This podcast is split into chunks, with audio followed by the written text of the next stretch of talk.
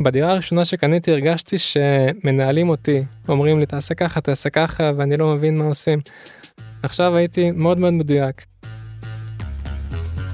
לאלכס מחיפה הלך בסך הכל לא רע עם ההשקעות בשוק ההון. דווקא מפגש מקרי עם שכן שבדיוק העמיד את דירתו למכירה, שינה אצלו משהו בחשיבה והוא הפך לנדלניסט מושבע שבתוך שנה כבר מעורב בשלוש עסקאות. דירה להשקעה בקרבת מקום מגוריו, דירה בלודג' שבפולין ודירה נוספת להשקעה בחיפה, הפעם עבור הוריו.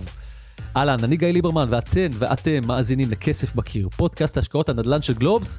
אז מה באמת גרם לאלכס לעבור להשקיע בנדל"ן? האם העובדה שהוא סגר ממש לאחרונה עסקה במחיר שנמוך בלמעלה מ-100 אלף שקלים מהמחיר המבוקש, מעידה שירידות המחירים כבר כאן? ולמה הוא חושב שתזרים חודשי שלילי מהשכרת נכס זה לאו דווקא אומר שהתוכנית שלכם לא מוצלחת? ובעניין הזה יש לו אפילו מסר לפרשן הנדל"ן הבכיר שלנו, אריק מירובסקי. אלכס, שלום, יאללה, בוא נכיר אותך. היי, קוראים לי אלכס, אני בן 32, אה, אני מתגורר בחיפה עם בת זוג. עליתי לארץ בשנת 99, כשהייתי בן 8. אחר כך גרתי קצת בבת ים, קצת בכפר סבא. בסופו של דבר אה, הגעתי לחיפה בגלל הלימודים, ואני גר שם כבר 9 אה, שנים. אני מאוד אוהב את העיר. אני גר בחלק התחתון שלה, שהוא קרוב לים, בשכונת קריית אליעזר. או צמוד לבת גלים. תשמע, סיפרת לי שאת עולם ההשקעות שלך בכלל התחלת במקום אחר בשוק ההון. כן. אז בוא נתחיל בכמה מילים, למה דווקא שם, מה עשית שם, ואיך בסוף התגלגלת לנדל"ן. אז אני אתחיל אפילו עוד, עוד לפני של איך בעצם הגעתי להשקעות בכלל. אז אה, זה היה לפני ארבע וחצי שנים, כשהתחלתי את המשרה המלאה הראשונה שלי. בהייטק, צריך להגיד. בהייטק, כמובן. אה, אז יש את הפגישה הזאת עם הסוכן הפנסיוני. ואז uh, במהלך הפגישה ככה הרגשתי שהוא יותר מדי פושי לכיוון ביטוח מנהלים, ובאמת לא הבנתי בזה. אז אמרתי לו, תקשיב, אני לא מקבל החלטה, תיתן לי סופש, אני חוזר אליך. ואז ככה סופש אינטנסיבי בבית, יושב, יושב, כמובן שמגיע לפורום של הסולידית, פורום פוסטים, אז למדתי מה שהייתי צריך. אתה יודע מי זאת? אני מחפש אותה. היא מאוד אנונימית. אם היא שומעת אותנו, אה, אני אספר פה שפניתי אליה כמה וכמה פעמים כדי שתבוא להתראיין אצלנו בכסף בקיר, והיא סירבה כל פעם. זה למה גם אני הייתי נגד נדל"ן בזמנו, כי הייתי ממש, ממש הייתי בפורום של הסולידית ככה, וגם קודם כל הבנתי מה אני צריך לעשות לעצמי לפנסיה, ואז בכלל כל התפיסת חיים הזאת של אה, לחסוך ולהשקיע, וזה שבעצם בסוף הכסף יכול להביא אותך למצב שאתה לא חייב לעבוד, או אתה יכול לעבוד פחות, כל אחד מה שמתאים לו. זה ממש היה כמו הערה כזה, כמו שינוי עולם. ואז אמרתי, טוב, אני בדיוק סיימתי להיות סטודנט, אני עדיין ככה מתנהל יחסית בצניעות. זה גם משהו שמגיע מהבית, של ככה להתנהל ב... לחסוך כסף, ו... ופשוט ידעתי, ואני חי עם זה הכי סבבה שיש, ופתאום משרה מלאה ומשכורת מתחילה להיות גבוהה, ואני שם כסף בצד.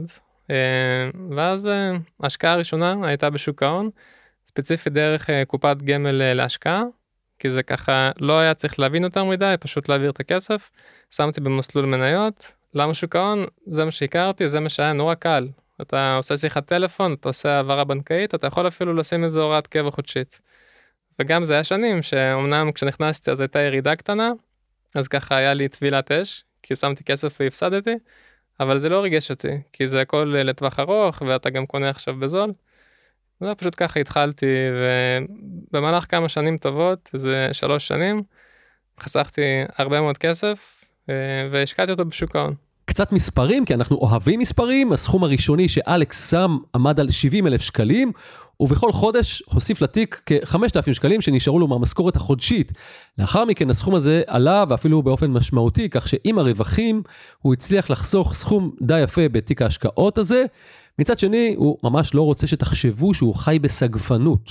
אני לא סגפן או משהו כזה, אני מבלה מלא, יצא לתל אביב, ברים, קוקטיילים, טיסות, פשוט אני עושה את זה בדרך uh, שהיא מאוד יעילה.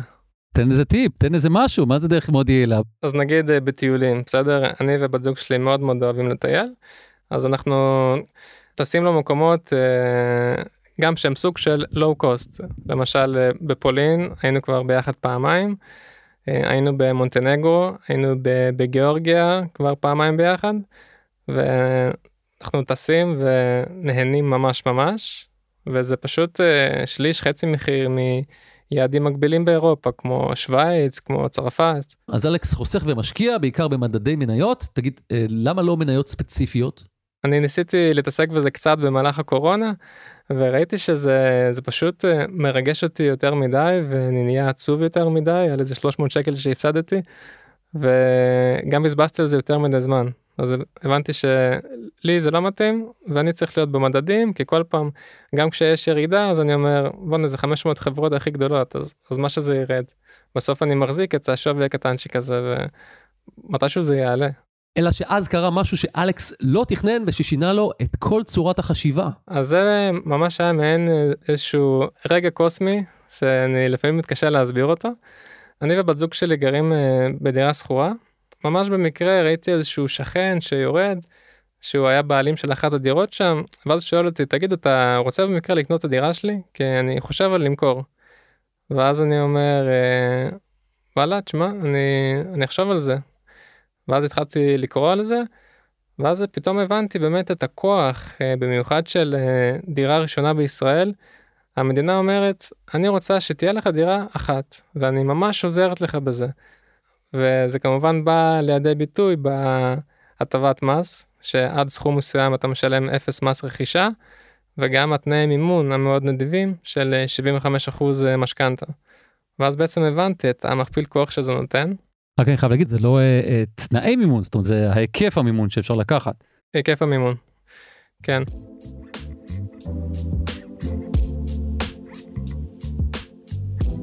אז אלכס בדק ודירת השכן לא בדיוק התאימה, רצה הגורל וגם בעל הדירה שבה הם התגוררו בשכירות הציע להם לרכוש אותה תמורת מיליון ומאתיים אלף שקלים. כששאלתי אותו באיזה דירה מדובר, הוא הסביר לי שזו דירת שלושה חדרים גדולה במיוחד וגם במצב נהדר. וואו, אני נשמע לעצמי כמו מתווך. טוב, כדי לפקס אותנו על הזמנים, אנחנו מדברים על דצמבר 2021, ולגבי הדירה הזו, שבה הם התגוררו, כאן כבר נעשתה בדיקה די רצינית שכללה שמאות פרטית שהסתיימה בשורה תחתונה מצד השמאי. ואז הוא אמר לי, אני יודע שאתה אוהב את הדירה, אבל תעשה לי טובה, לא יותר ממיליון מאה בשום מצב. ובסוף גם העסקה הזו לא יצאה לפועל, אבל זהו, ההחלטה לרכוש דירה כבר נשתלה עמוק בראש. איפה הוא חיפש? כמו לא מעט אנשים, קרוב לבית, ובמקרה שלו, שכונת קריית אליעזר בחיפה. נכנסתי לתהליך אה, מאוד אינטנסיבי של אה, לחפש ככה אחרי עבודה או בימי שישי. איך החלטת על המיקום? זאת אומרת, תחושת הבטן חיפה זה המקום או שמשהו אחר? אז יש כמה דברים. אה, אני גר בשכונה שנקראת קריית אליעזר, והיא צמודה לשכונת בת גלים. עכשיו, זה שתי שכונות שהן בחלק התחתון של חיפה, והן גם קרובות לים. וגם בבת גלים אתה בטוח מכיר בשנים האחרונות עשור האחרון היה פיצוץ מטורף הרבה משקיעים הרבה משקיעים השכירות עלתה לקנות בכלל אה, אין מה לדבר. אה, אז אמרתי טוב קריית אליעזר זה צמוד כאילו זה בטח לאט לאט יתחיל לפעפע. וגם אה, פשוט אהבנו לגור שם את המיקום. אז אמרתי טוב אם אנחנו אוהבים אז כנראה שעוד אנשים יאהבו לגור פה. ואז התחלתי לחפש. אז גם חיפשתי הרבה בקריית אליעזר ובעקבות אה, השמאי שהיה ידעתי גם איך הוא עובד ידעתי שהוא פשוט לא פשוט אבל בין היתר הוא מסתכל אחורה על עסקאות באזור מסוים וזה מאוד מאוד עוזר לו להשוות. אז הלכתי וראיתי דירות שהן דומות מצאתי איזשהו בלוק של דירות שהן למעשה קופי פסט אחת של השנייה וראיתי שם ארבע דירות. ואז זה הביא אותי לאיזשהו מצב שהייתי ממש מקוייל של איזה דירה במצב טוב ואיזה מבנה פנימי הוא נוח לי ומה המחירים. מי חי בסרט ומי הוגן ומי רוצה למכור ולעשות עסקה. למעשה עשית חקר השוק הבנת מהו מחיר השוק. ממש ממש ככה. אה, ואז אה, ככה ראיתי בתוך קריית אליעזר אולי איזה 6-8 דירות. גם טיפה ניסיתי להתבדר הלכתי לטירת הכרמל ולקריות אבל אחרי כמה ניסיונות הבנתי ש... זה לא שלי שאני לא מבין שם את המחירים וזה רחוק ואולי יעבדו עליי או משהו כזה. ואז אמרתי נשאר בקריית אליעזר והאמת היא תוך חודש בעצם מהרגע שהתחלתי של לחפש דירה כבר היה הסכמה על מחיר. בסוף uh, הלכתי על, על אחת הדירות מתוך הבלוקים של הדירות הדומות אז דירת משקיעים uh, קלאסית מה שנקרא קומה אחרונה עם מדרגות גישה וזה 96 מדרגות. ספרת. השמאי של הבנק ספר הוא כזה עולה עולה כותב 96 אני כזה וואי וואי זה הרבה מדרגות. אה, קומה אחרונה, שתי חדרים, 55 מטר, היא כן משופצת ומאובזרת. זאת אומרת, דירה נעימה שיכול להיות שאני באיזשהו שלב בחיים הייתי גר שם.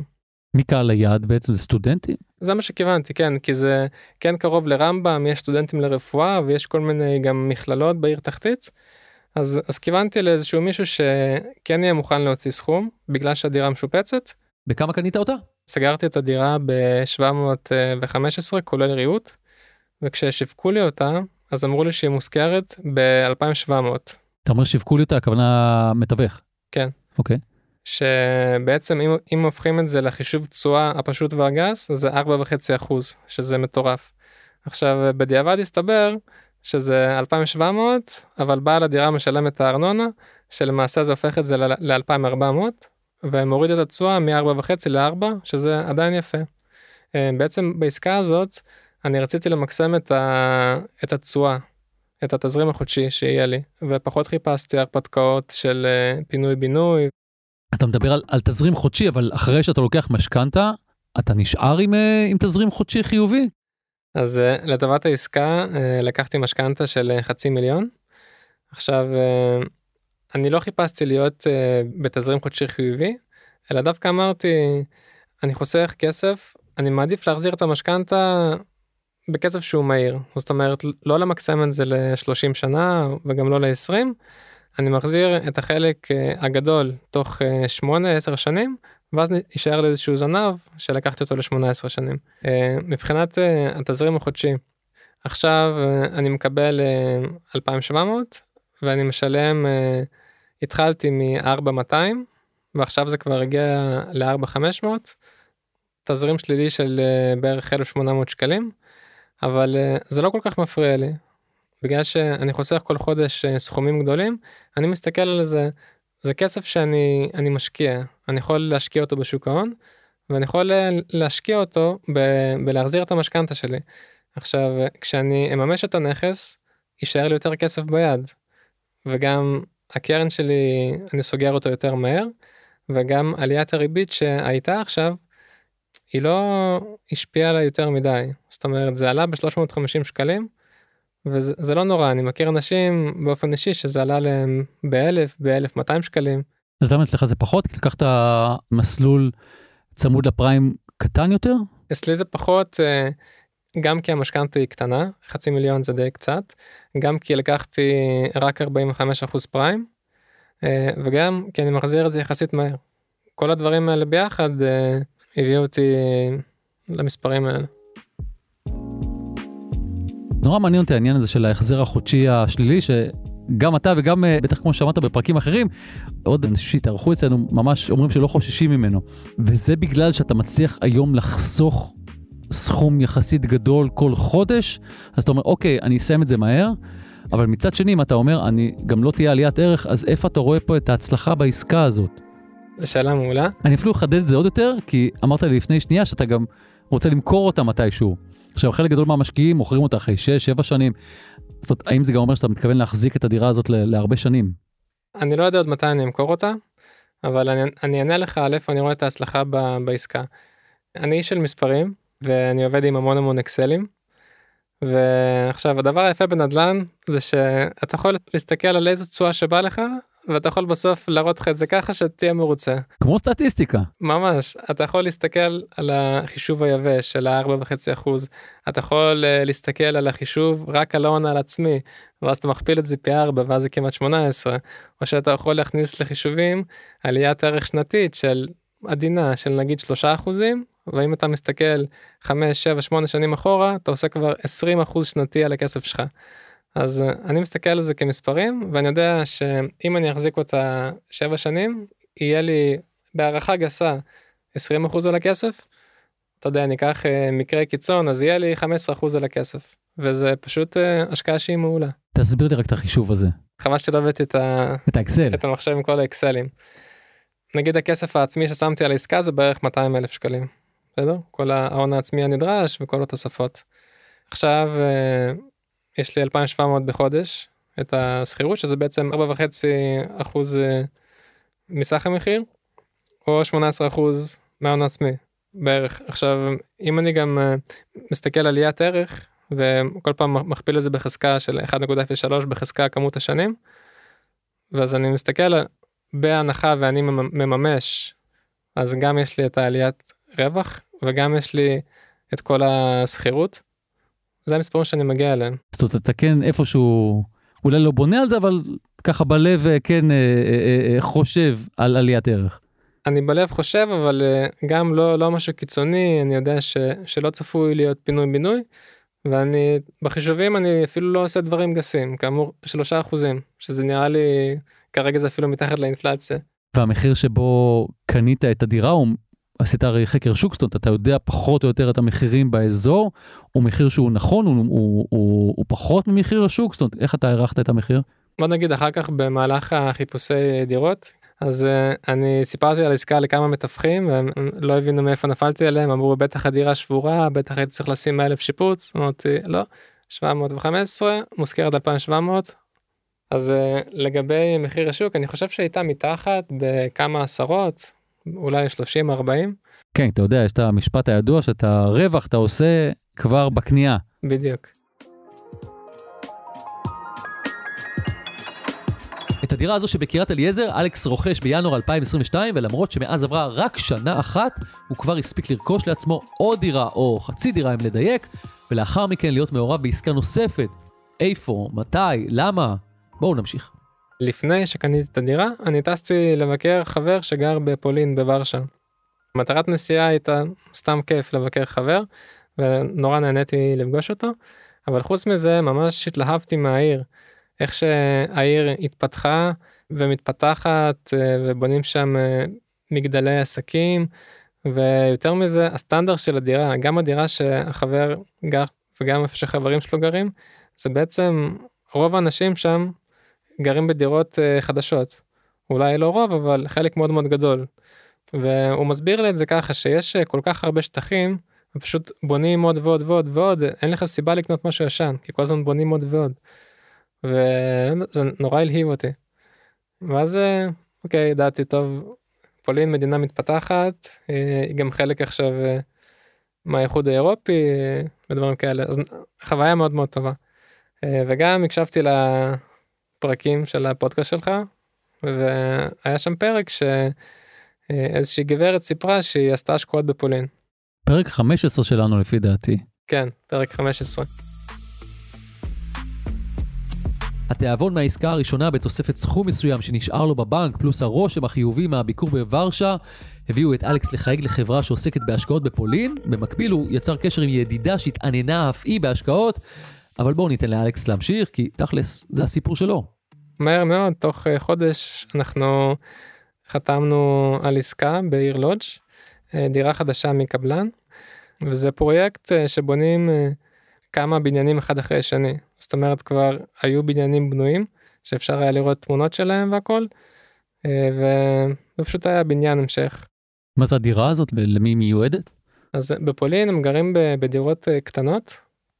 זה דירת סטודיו 37 מטרים והיא מיועדת אה, או לסטודנטים או למה שנקרא young professionals אנשים שעובדים במשרדים שבעצם הם צמודים למתחם זה מתחם שיש בו גם אה, בנייני משרדים וגם אה, שכונה חדשה כזאת שקמה. עכשיו עוד אחת הסיבות שנכנסנו וגם אה, למה נכנסתי עם שותפה זה רצינו לקחת פחות סיכון. אתה בעצם אם אתה מפסיד את הכסף אתה מפסיד פחות כסף. וגם העלות של העסקה היא עלות נמוכה. על מה אנחנו מדברים? אנחנו מדברים על עלות של הדירה עצמה של הבניית אה, בטון כ-270 אלף שקל ועל זה צריך להוסיף אה, מה שנקרא פינישים ואז זה בערך כ-330 אלף שקל הכל ביחד והשכירות הצפויה שוב בגס זה כ-1800 שקלים זה יוצא סביב 6.5 אחוז תשואה גסה. הבנתי, מי דואג לכל ה... למצוא סוחר ואחרי זה לתפעל את זה, זו אותה חברה ישראלית או שיש שם חברת ניהול בעצם? אז החברה הישראלית חלק מתהליך הליווי שלה מלבד זה שהיא עוזרת לך עם החתימה הנוטריונית ולרשום אותך בטאבו היא גם מקשרת אותך לחברת אה, ניהול והחברת ניהול היא לוקחת uh, כסטנדרט בערך uh, חודש שכירות, שזה שמונה ומשהו אחוז בשנה. הבנתי, אני אומר שיש כמה חברות ניהול שבטח אפשר לבחור ביניהם. כן, בדיוק. הם uh, מקשרים אותך לשתיים ונותנים לך לבחור. עכשיו, הדירה עדיין בבנייה, והתהליך הזה עוד לא התחיל.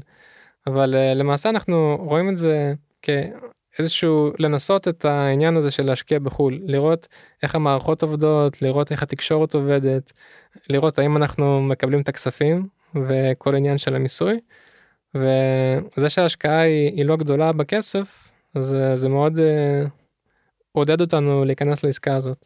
ולטובת העניין הזה הכל הון עצמי שלך, אני לקחת גם לפה איזושהי הלוואה. אז יפה, הייתי יכול להביא הון עצמי אבל uh, העדפתי כן לקחת הלוואה אז לקחתי הלוואה קטנה מהבנק של 50 uh, אלף שקל בפריים פלוס חצי זה היה לשנתיים. נחזור לדירה אתה בעצם איזה הוצאות עוד יש עליה מרגע שאתם תתחילו להשכיר אותה. מהרגע שהם מתחילים להשכיר אז צריך לשלם לחברת ניהול בערך חודש שכירות בשנה בחישוב גז זה כ-8 אחוזים. יש מס בפולין על שכר דירה זה עוד 8 אחוזים. על הכסף שמגיע אליך, הבנתי שיש כל מיני מסלולי מס ואמנות בין ישראל לפולין, אבל הבנתי שבסוף רוב המשקיעים הולכים על ה-15%.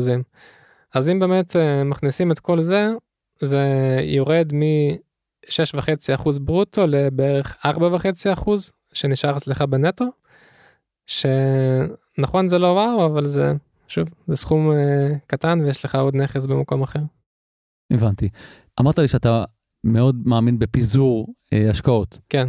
או בגיוון, ושאתה עדיין מחזיק כסף גם בשוק ההון. עכשיו שאתה אחרי שתי העסקאות האלה שעשית לעצמך, אתה עדיין חושב ככה? אז אני אגיד לך ככה, אה, קודם כל אני שמח מזה שחשבתי על הנדל"ן לפני שהתחילו הירידות של 2022. אני יודע שאף אחד לא יכול אה, לתזמן את השוק, אבל אה, במקרה יצא לי שתזמנתי וזה כיף. אתה מדבר על ירידות, אתה מדבר על ירידות uh, בבורסה. על ירידות בבורסה, כן. כי בעצם הסכום הזה של 270 אה, אלף שהוצאתי אותו מהבורסה, אז בעצם uh, אם הייתי משאיר אותו זה היה יורד בערך uh, כמעט 10 אחוז בתיק שלי וזה הרבה כסף, ובמקום זה אני קיבלתי שכירות שנכנסת.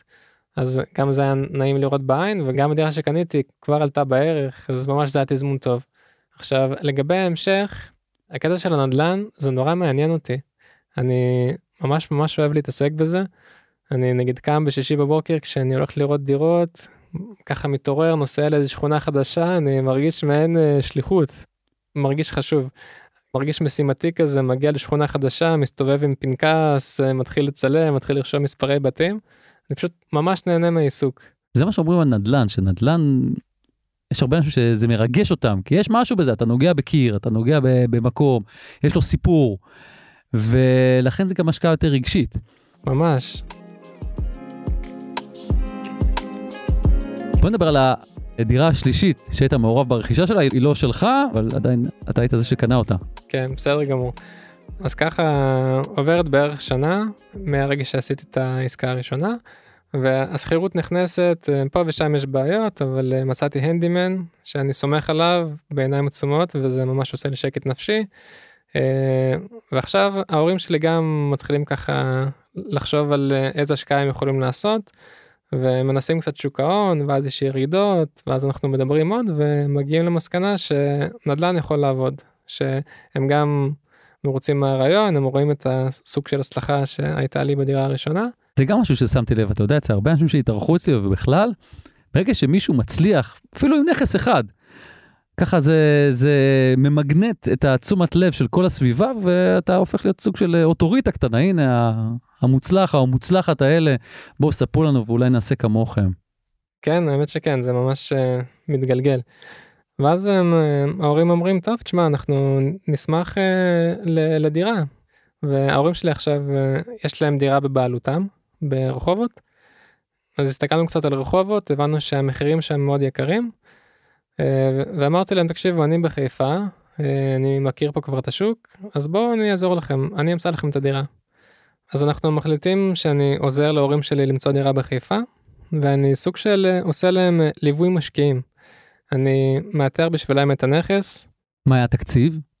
אוקיי okay, התקציב היה סביב המיליון 200 וחיפשתי דברים באזור הזה.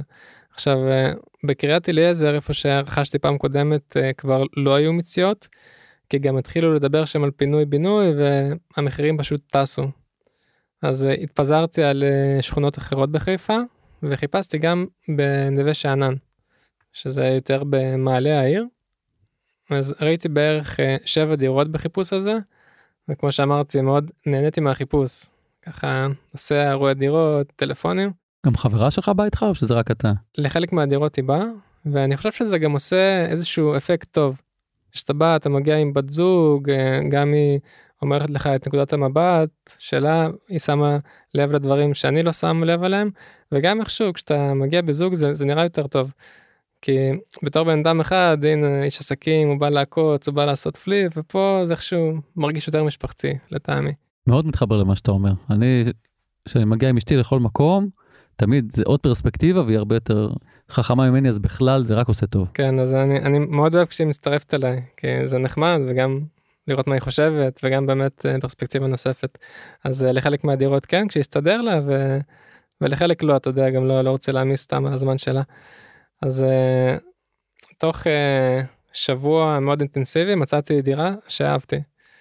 וראיתי בערך שבע דירות וזאת דירה שאהבתי וישר גם אמרתי למטווחת תקשיבי אני אוהב את הדירה אני רוצה שההורים שלי יבואו לראות אותה. איזה דירה זו ומה אהבת בה? אוקיי okay, אז uh, זאת uh, דירת uh, שלושה חדרים בבתי רכבת. היא נמצאת בנווה שאנן. היא לא צמודה לטכניון אבל אפשר לומר שהיא באזור. כמה חדרים? שלושה חדרים 85 מטר והיא באמת גדולה אתה נכנס הסלון מרווח יש מטבח נפרד יש פינת אוכל שתי חדרים סימטריים גדולים של 12 מטר וגם כשאני מחפש דירה אני רוצה שיהיה לי נעים להיכנס אני רוצה לחשוב שאני הייתי גר פה באיזושהי סיטואציה. והדירה עברה שיפוץ אה, לפני 7 שנים וזה מורגש הכל אה, המרצפות נקיות מרווח אין נזילות אין שום דבר. שהייתה בשכירות או שמי שמכר אותה גם מתגורר בה? לא היא הייתה בשכירות. קנו אותה בעבר לטובת השקעה וככה היא נשארה. אז ממש אהבתי את הדירה וההורים שלי גרים ברחובות אז לקח איזה שבוע שבועיים עד שהצלחנו לתאם שהם יבואו לראות. והם בעצם באו לראות אחת. בשבילם זה היה one shot. אז ואמא שלי אמרה תקשיב אני קצת הייתי סקפטית דירה בעניין ישן אבל אהבתי את הדירה אז בוא בוא נמשיך. עכשיו, שימו לב לשינוי. לפני קצת יותר משנה, אלכס מעיד על עצמו שהוא ניגש בחשש מסוים לנושא, ולא ממש ידע איך להתנהל, ועכשיו, כמעט כמו דג במים, מה שגם עזר לו לנתח את המחיר הנכון עבור אותה דירה. כמובן השתמשתי כבר בשיטות מהרכישה הקודמת, יש לי את הטבלאות שלי, יש לי את אה, רשות המיסים, אני בודק והכל, ובדירה הזאת זה היה קל לבדוק כי זה שש רכבות כאלה, וזה 150 דירות שיש לך עליהן סטטיסטיקה. והדירה הכי יקרה שנמכרה בבלוק זה היה מיליון ארבעים. זה, זה ככה המידע שהיה לי. המוכרים רצו מיליון מאה תשעים.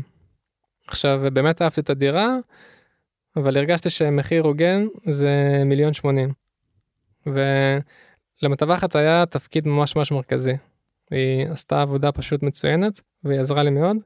ואמרתי לה ככה תקשיבי אני לא אוהב את המשחקים את המסחרה אני לא אביא לך מחיר מגוחך ואז ימשכו אותי למעלה אני מביא לך מחיר אחד שהוא הוגן ואני מוכן לסגור. ואני סומך עלייך שאת תביאי לי את המחיר הזה ושתתמקחי באיזה צורה שאת יודעת.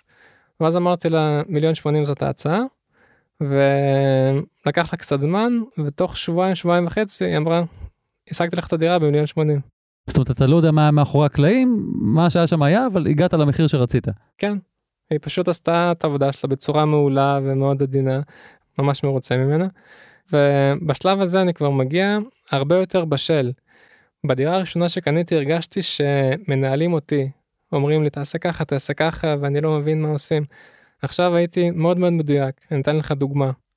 עשיתי שמות מוקדמת וגם אה, בדק בית אז תיאמתי את שתיהם לאותו יום והמטווחת הראתה עליהם. זאת אומרת אני אפילו לא הייתי נוכח, זה לא גזל ממני זמן, ולא הטרדנו את הדיירים עם מלא בעלי מקצוע, ואז באותה השעה הם הגיעו ובעצם אמרו, תשמע, הדירה בסדר, העלות שלה זה העלות כמו שמדברים, וזה גם בסדר, וסגרתי את ה-due diligence תוך שעה, ואחר כך אה, המשכתי לעורך דין ולמשכנתאות והעסקה היא רצה העסקה חתומה עכשיו היא בתהליכים אה, סופיים של אה, משכנתה. יצא מעולה. אז ההורים שלך ואתה מרוצים. מרוצים מאוד כן. שכמה אחוזי תשואה לדירה הזאתי? לפי העלות והשכירות כרגע זה 3.2 אחוז. אה, אני מאמין שבהחלפת סוחר אני יכול להגיע ל-3.5.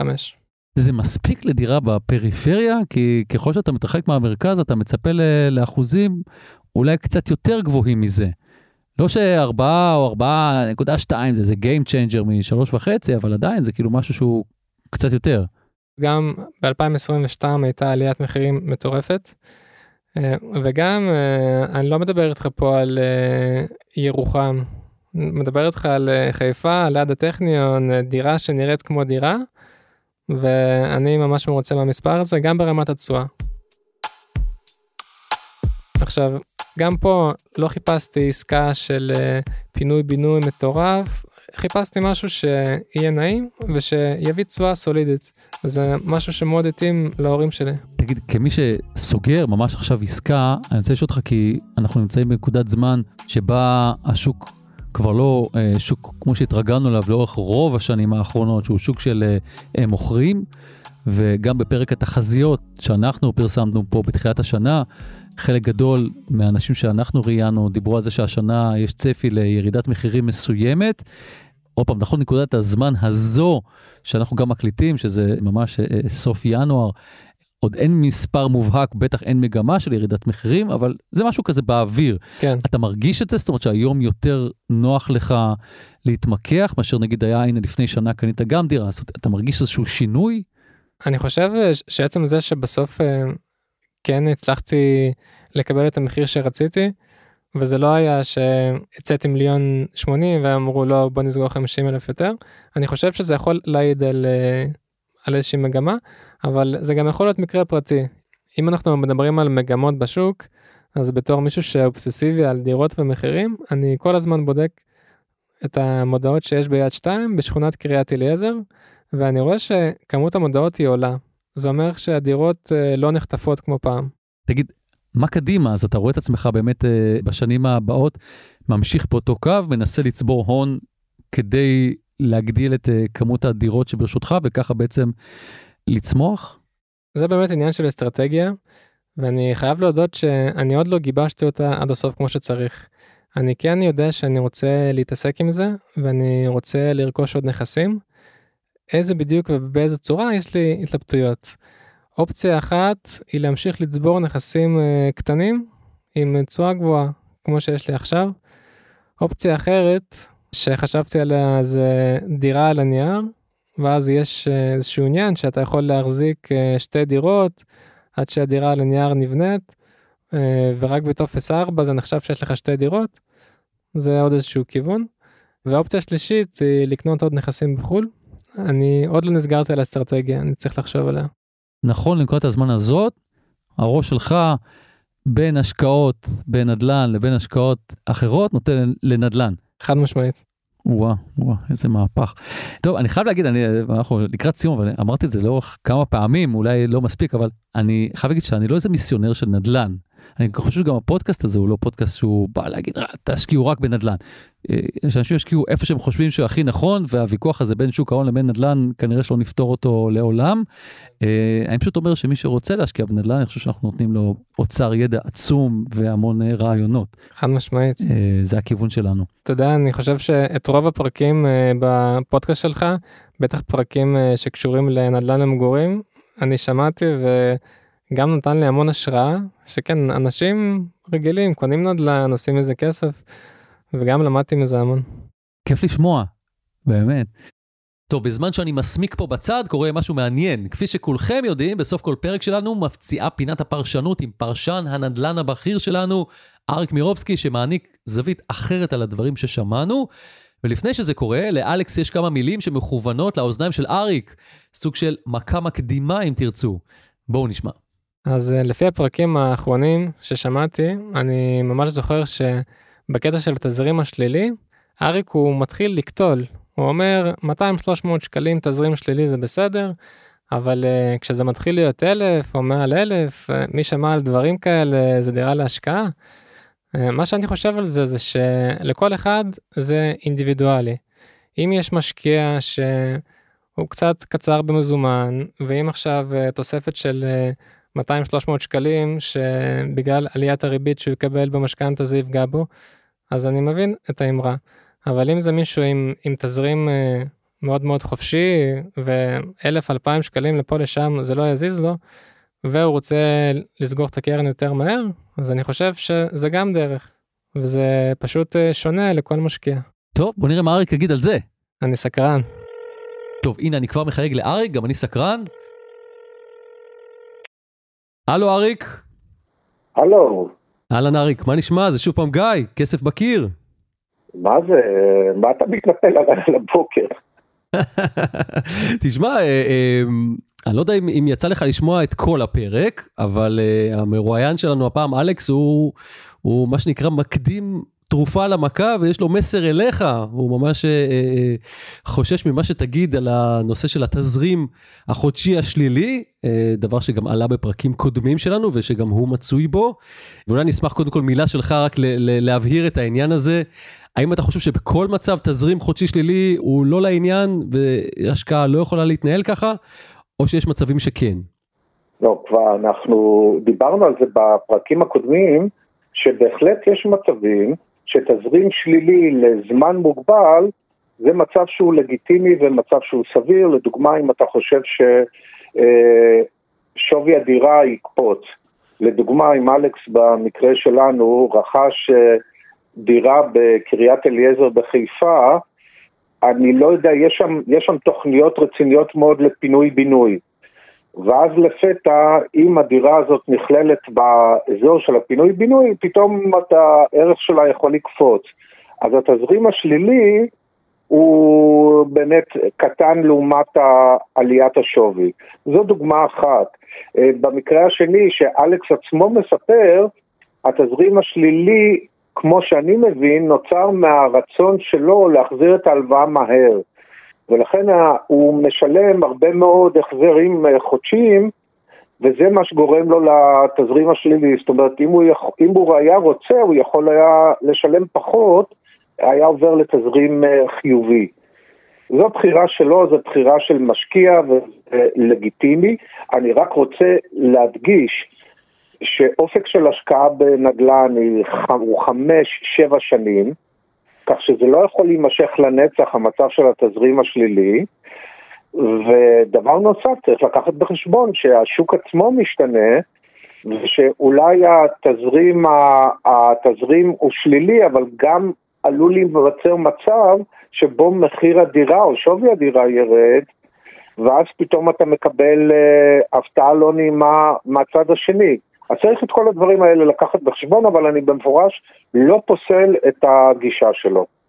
הבנתי, בוא נדבר על עוד משהו שעלה גם מהשיחה איתו, אה, מהעסקה האחרונה שלו, הוא כיוון למחיר מסוים שנמוך בקצת יותר מ-100 אלף שקלים מהמחיר המבוקש, והוא קיבל את זה.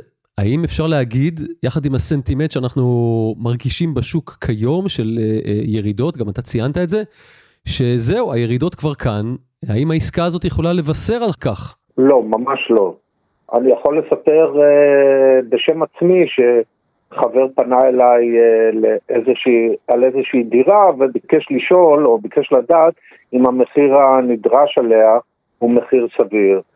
אני בדקתי, עשיתי בדיקות uh, והתברר שהמחיר uh, גבוה בסדר גודל של uh, 20% מהמחיר השוק של הדירות באותו, באותו אזור, שלא לדבר על המון מדרגות שיש כדי להגיע לדירה. אני ראיתי שגם הדירה הראשונה, נדמה לי, שאלכס קנה היא 96 מדרגות.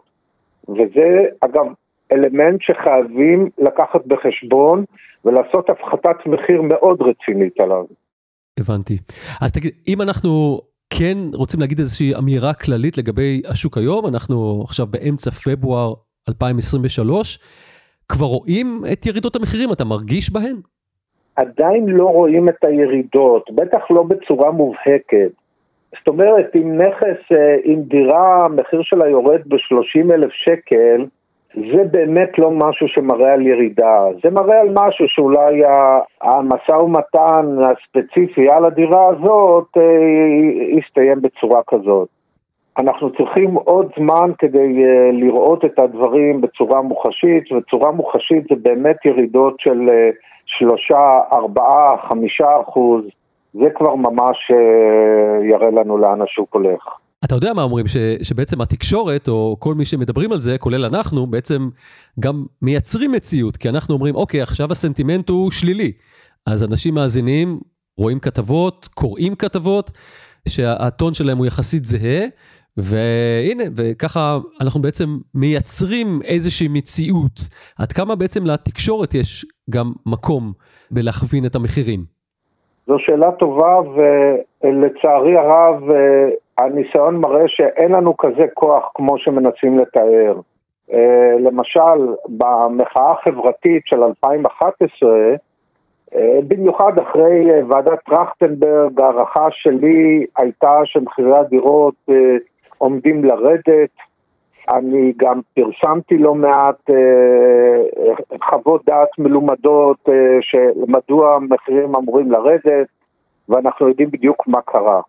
אז לא בדיוק קראו אותי, או שאולי קראו אותי ואמרו לי, וואו, זה חוות דעת מלומדות, אבל אנחנו מוכנים לשלם יותר על הדירות.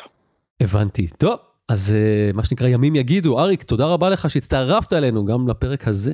תודה רבה, גיא. להתראות. זהו, סיימנו עוד פרק של כסף בקיר. עשרות פרקים נוספים שלנו מחכים לכם בכל אפליקציות הפודקאסטים או באתר גלובס. אם יש לכם שאלות, הערות, או שתרצו בעצמכם להתארח בפודקאסט שלנו, או להציע לנו מישהו או מישהי שאתם מכירים, ולשתף בסיפור ההשקעה שלכם, אני כאן, ניתן לפנות אליי בפייסבוק או בטוויטר, אפשר גם דרך כתובת המייל שלנו, כסף.בקיר את גלובס.co.il, באותיות באנגלית כמובן. ניר לייסט ערך את הסאונד והילה וייסברג היא עורכת הפודקאסטים של גלובס. תודה לאריק מירובסקי וכמובן לאלכס. טוב, שמעתם את זה? לקחתי רכבת לחיפה כי אלכס ממש עשה לי חשק לרחרח כאן. אולי אני סוף סוף אמצא דירה להשקעה גם לעצמי. או שלא. אני גיא ליברמן, ביי.